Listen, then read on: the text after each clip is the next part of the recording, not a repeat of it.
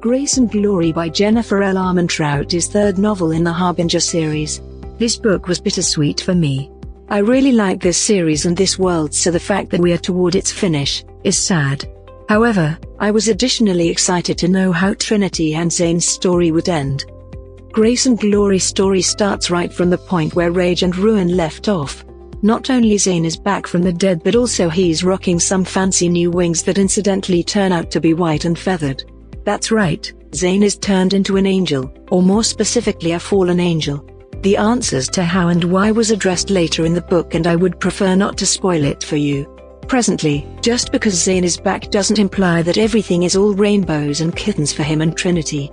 We should simply say that our girl needs to go through a ton before things improve. In addition, they actually need to sort out an approach to stop Gabriel, and that comes its own set of problems. Trinity grew so much through this series and it is so clear in this book.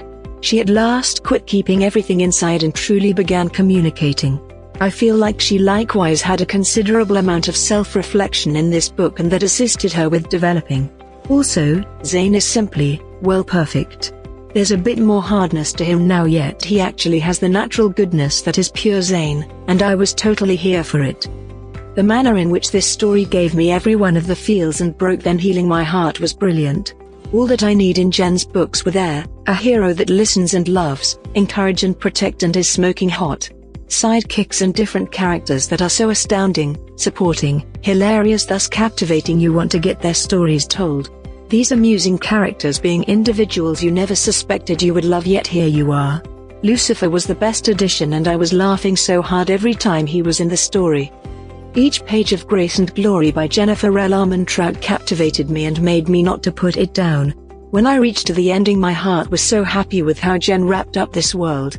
Paranormal romance that makes you hope and want to be better, a story that takes you on a thrill ride of feels and epic characters that never leave you. Thanks for listening this book review podcast. If you like this review, don't forget to follow so that you do not miss any of our future podcast. Also show us your love by sharing it with your friends and family.